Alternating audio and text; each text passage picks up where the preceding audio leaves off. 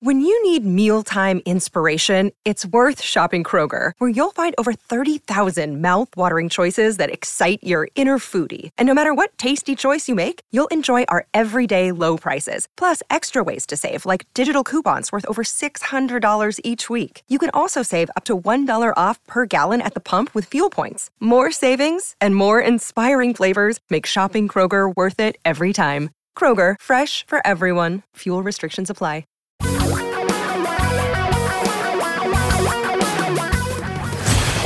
Reality radio for a really great future.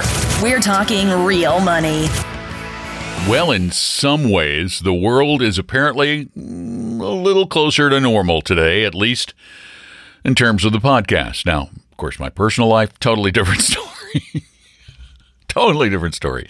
We do have questions for our Friday Q&A get together, but I don't have air conditioning for recording my Friday Q&A get together. And just coincidentally, of course, died last night. Today, hottest day of the year. Uh, earlier today, I haven't checked recently. It uh, the feels like temperature was 110, and I have no air conditioning. I have a fan behind me, but if I if I turned the fan on, uh, it would make a terrible noise on the microphone. So I'm going to just plug away at your questions, and a whole bunch came in this past week. They came in uh, primarily through talkingrealmoney.com where people spoke them, but some did uh, come in, a couple from the phone service at 855 935 Talk, 855 935 8255, which, by the way, is the number you can call on Saturdays and talk with both Tom and me live from 3 to 5 Eastern, noon to 2 Pacific. So there you go. We have questions. I'll try to have answers here on the Talking Real Money Q&A Day presentation and let's get things started right here, right now, right now. Yes, now. Hi, Don and Tom. This is Beth from Pennsylvania. I have a question about asset location. I'm almost 58 and I plan to retire when I'm 65 in seven years. Um, I would need some money from my accounts to get me through until Social Security either 67 or perhaps I'll push it off if I can. I will collect a pension that starts at 65, but it won't account for all of my living expenses. I might have to take, say, about 2% from my investments. My investments are split between a brokerage account and then um, with about 100, 150,000 dollars in it, and retirement accounts, which are about 75% Roth and only about 25% pre tax. I've always looked at my pension as my pre tax part of my savings. Currently, I'm pretty much all in equities, and I'm comfortable with that, and I don't mind riding out the bear market that we're in currently. My question is in the next seven years, I do want to put some of my new money in bonds so I have something stable to draw from if the market is down when I first retire. My question is, where should I put those bonds? I have, like I said, the brokerage account, um, a pre tax portion of my 403b, and a post tax or Roth portion of my 403b. I only probably need about 2% or so a year of the um, total amount, assuming a very modest 4 or 5% increase till then. I only need about 2 or 4, 2% or so of that. And then after I collect my Social Security, I probably won't need the accounts again until inflation starts to make my buying power less. So where should I buy those bonds? Which a little bit in all of those kinds of accounts, the, the Roth, the traditional, and the brokerage, or in one particular time? Thanks for your help. This one's actually really easy. You do not want to touch your IRAs or your Roth IRAs for as long as you can get away with not touching them because they grow without tax liability. And this is the perfect scenario, by the way, because right now, if you get into a high quality, short intermediate term bond fund or bond ETF, you are going to get just under 3% probably on average because I want you to go with shorter maturities, not long maturities, but shorter maturities. That way they don't tend to be as volatile. You can go, you could even go BND from Vanguard, which is a little bit longer, where you'll be getting about 3%. But you see, you'll be getting about what you need. So you'll be taking out Some of it you're going to get taxed on over the next seven years, a little. Big deal. Um, it's just not as big as the potential growth that you can get tax free in those accounts. And this way, it's a very, very simple process to basically take the income from your bond portfolio that's in your brokerage account because it will be just almost exactly the amount you need to fill that gap until Social Security. And uh, then that still, you, I would still maintain that balance afterward and just let the dividends accrue or use them every once in a while for fun, for something uh, extravagant. But no, I would absolutely buy the bond funds in the brokerage account. And thank you for your question. I appreciate it. Now, another one comes in from talkingrealmoney.com.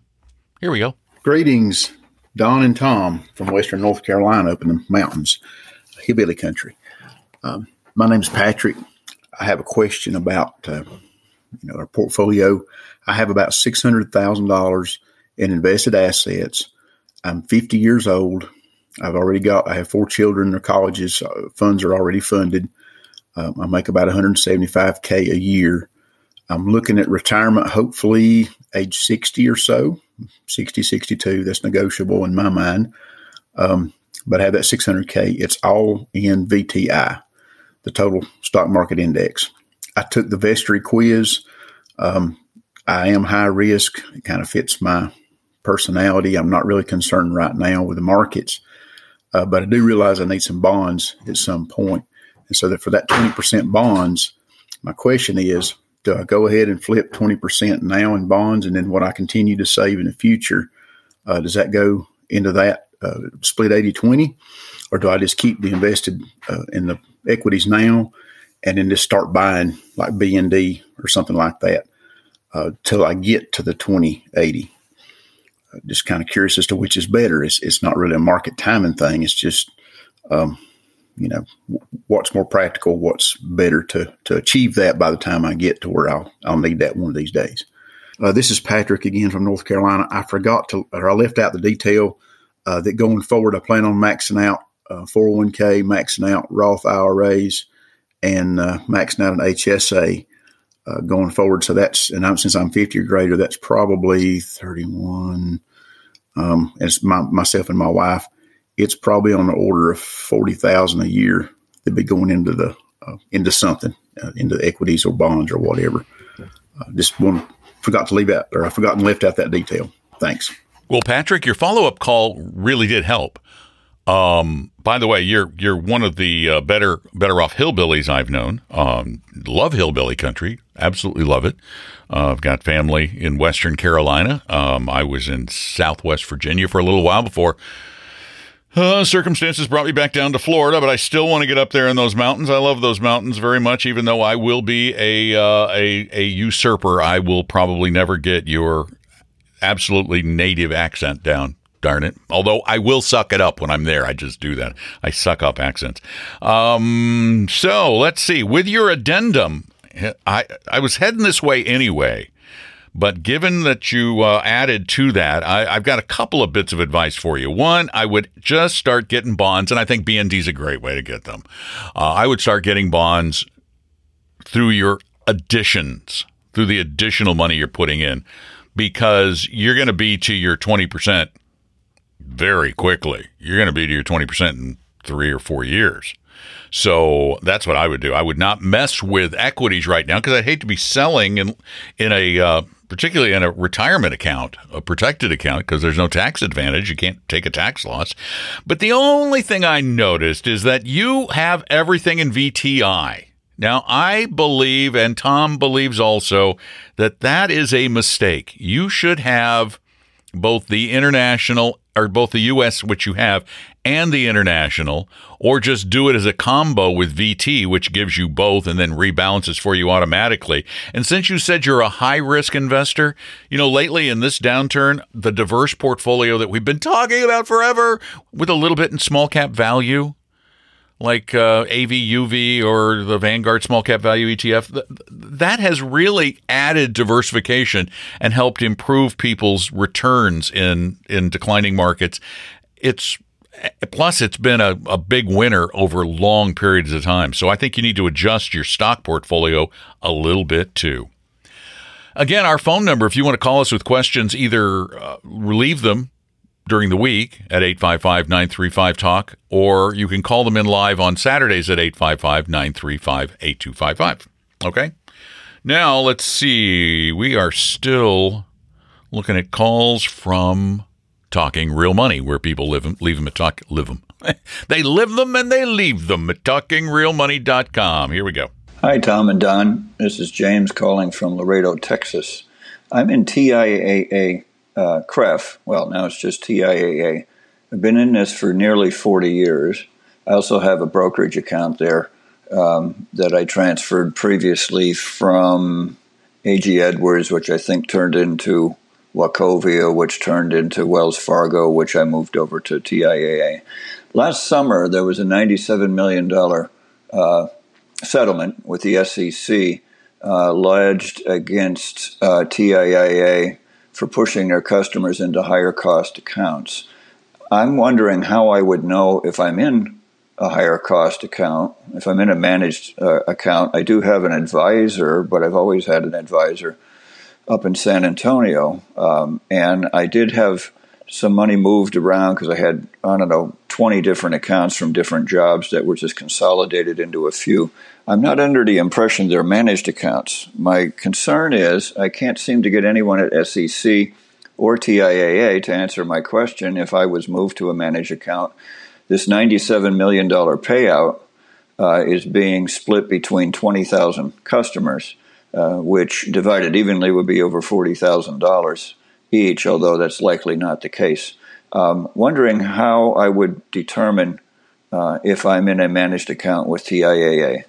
Uh, thanks. I enjoyed Retire Meet. Was there uh, virtually a few weeks back. Hope to listen to this on a podcast soon. Thank you. This is actually just a bit more complicated than it might seem at first blush because you you may be part of that class. And the way to find out if you're part of that class is to contact the attorneys who tra- handled this. It was the New York Attorney General. Um, so you want to, you don't want to, first, you're never going to get through to the, uh, the SEC. You might want to contact the the New York Attorney General, I think they probably have an office where you can make inquiries into this payment because it may very well be that you're part of this class because this lawsuit was about TIA taking people out of low cost uh, 403B programs with school districts and healthcare facilities and the like and transferring those into TIA's managed accounts. And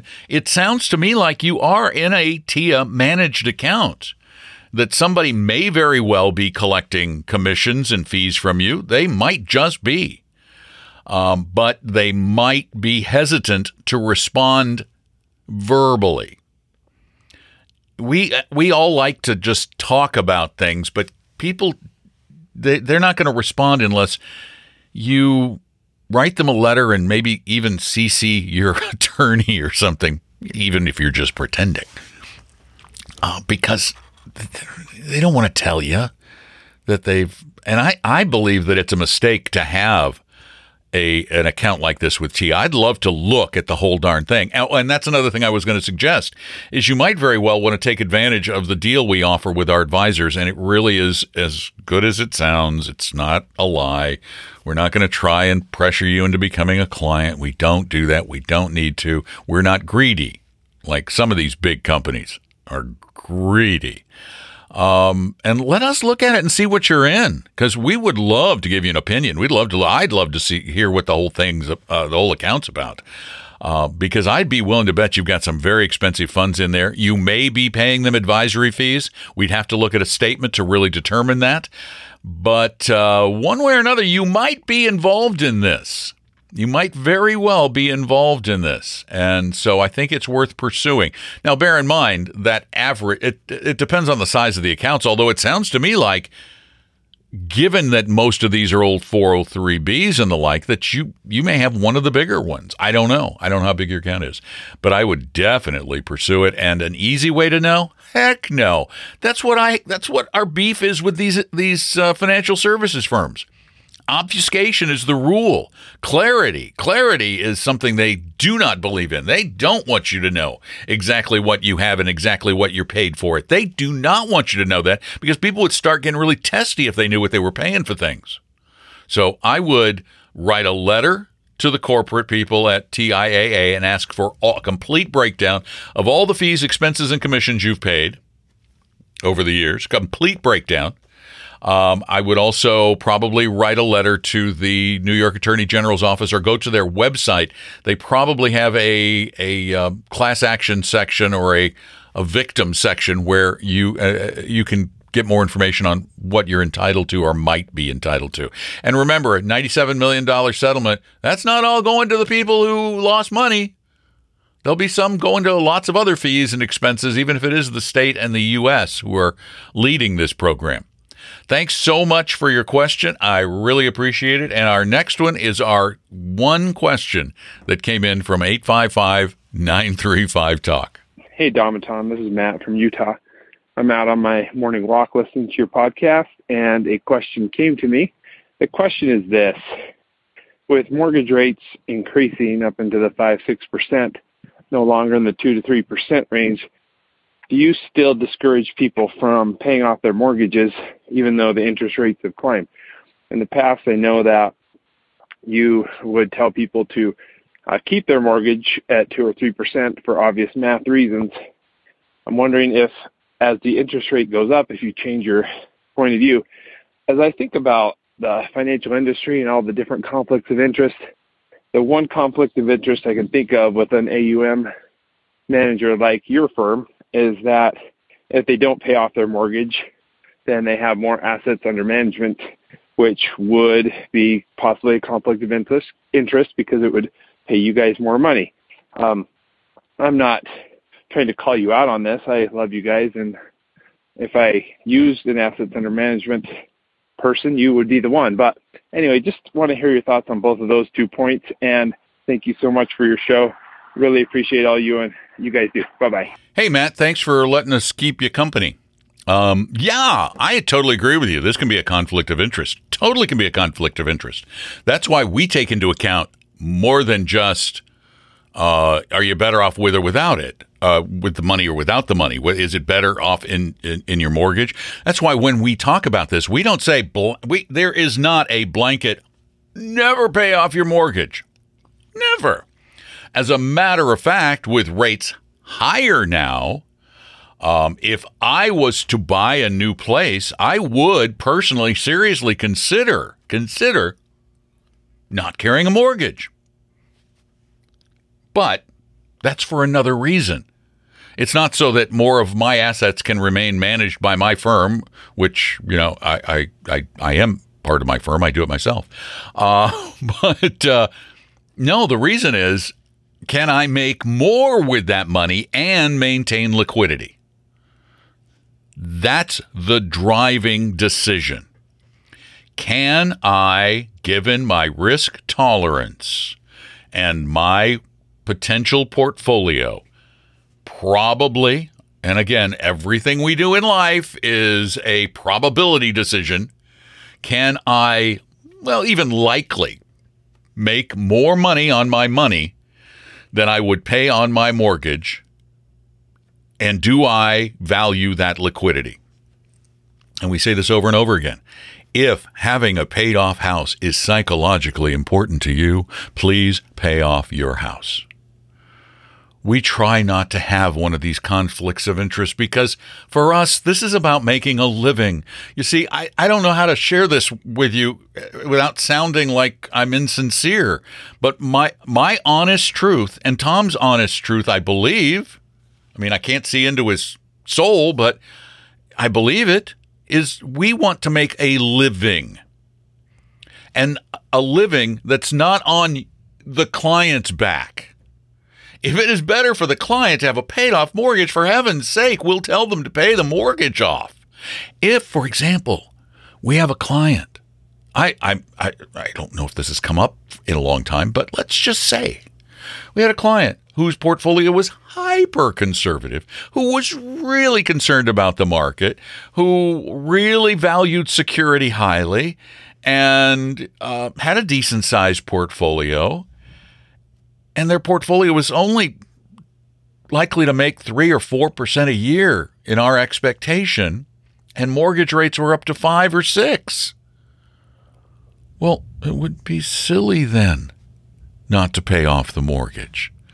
Although, if somebody has a mortgage and they have very few liquid assets and they need to have money to fall back on in emergencies, if you're at that narrow range, it might be better to not pay off the mortgage. You see, there's so many factors that, that have to be somehow calculated in this scenario.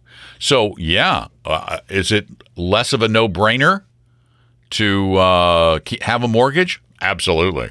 Absolutely. With higher interest rates and with lower expectations for returns, possibly, yeah, you may want to pay off a mortgage. We try really hard not to have conflicts. Oh, we try so hard. You know, that's why we've tried to keep our fees reasonable. That's why we truly offer people free help. We just want you to do this right. And even our, I mean, for our clients. We want you to do it right. We want it to be right for you because if it's not right for you, then what are we doing this for? I'm not I'm not rich, never going to be. Don't want to be. Don't need to be. It's not a game to see who can die with the most money. Yeah. No, there's no there I I can tell you that there's no conflict at our firm. Sure there will be at others. Absolutely confident. I shouldn't say no. Might somebody at our firm not, you know, they'll be in trouble if they don't, but could, could they go off a little rogue? Sure, anybody can. You know, you could you could have a bad doctor. Who knows? But no, uh, if you're paying six or seven down the road, if you're paying six, seven, eight percent on a mortgage, and you got you got enough liquidity for life for life's emergencies, pay off the mortgage. Don't pay more than you need to pay. That'd be silly. Uh, again, our number 855-935-TALK. And I think, yeah, we can get one more in here before I try to turn my fan back on, hoping that maybe the air conditioning guy will come back and get this started before I have to install my new one next week. At least get it restarted. Okay, here we go. We're going to go to this one. Hello, Tom and Don. This is Joe in San Antonio, Texas. A few weeks ago, you'd mentioned something about uh, being able to loan your individual stocks with inside a portfolio as a way of gaining additional income. I uh, want to follow up uh, with a couple things. One, is this possible with index funds? Uh, and it, would this be a good strategy to create additional tax free revenue or growth inside of a Roth account? And are there any downsides or risks that y'all have discovered uh, over the past couple weeks? Look forward to your answer. Uh, thanks. No, you can't. You cannot lend out your index funds or ETFs because you, you don't have control over the individual securities. What we were talking about is the mutual fund industries or the ETF industry's ability to generate a little extra income for their shareholders by lending securities in the portfolio to those who need them for short sales and the like for, for short term transactions. The mutual fund industry and the ETF industry, they are allowed to lend out up to half of their portfolio at any given time for these uh, these short sale transactions, and they do make a couple of cents every time they do this per share. And that money actually goes back to you. It, uh, in most cases, what it does is it, it helps mitigate some of the costs of operating the fund so that people like Vanguard or Dimensional or Avantis or whomever it might be who are lending those securities are charging you lower rates because they have another source of income to cover their overhead. So it's good for you but not in a direct way. It's very indirect and it's not something that you can you can see or put your finger on. So no, it is not available to you personally. But thank you so much for the call. I think this was pretty good. I think those are good questions. I think that uh, is not bad considering how uh, very uncomfortable I am in this incredibly hot studio. I don't even know what the temperature is, but my guess is it's gotten up to about 90 degrees.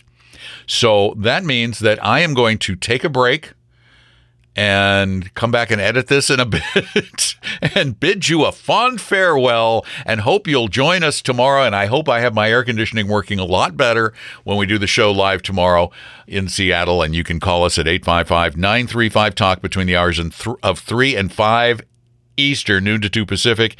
And again, if you need some help, you want somebody to look over your whole portfolio, really tell you where you are, uh, try to help you make those baby steps toward a plan our firm, Vestory by Apella, is going to help you for free. Maybe not all the advisors love it, but they do it anyway because they know it's good for both us and you.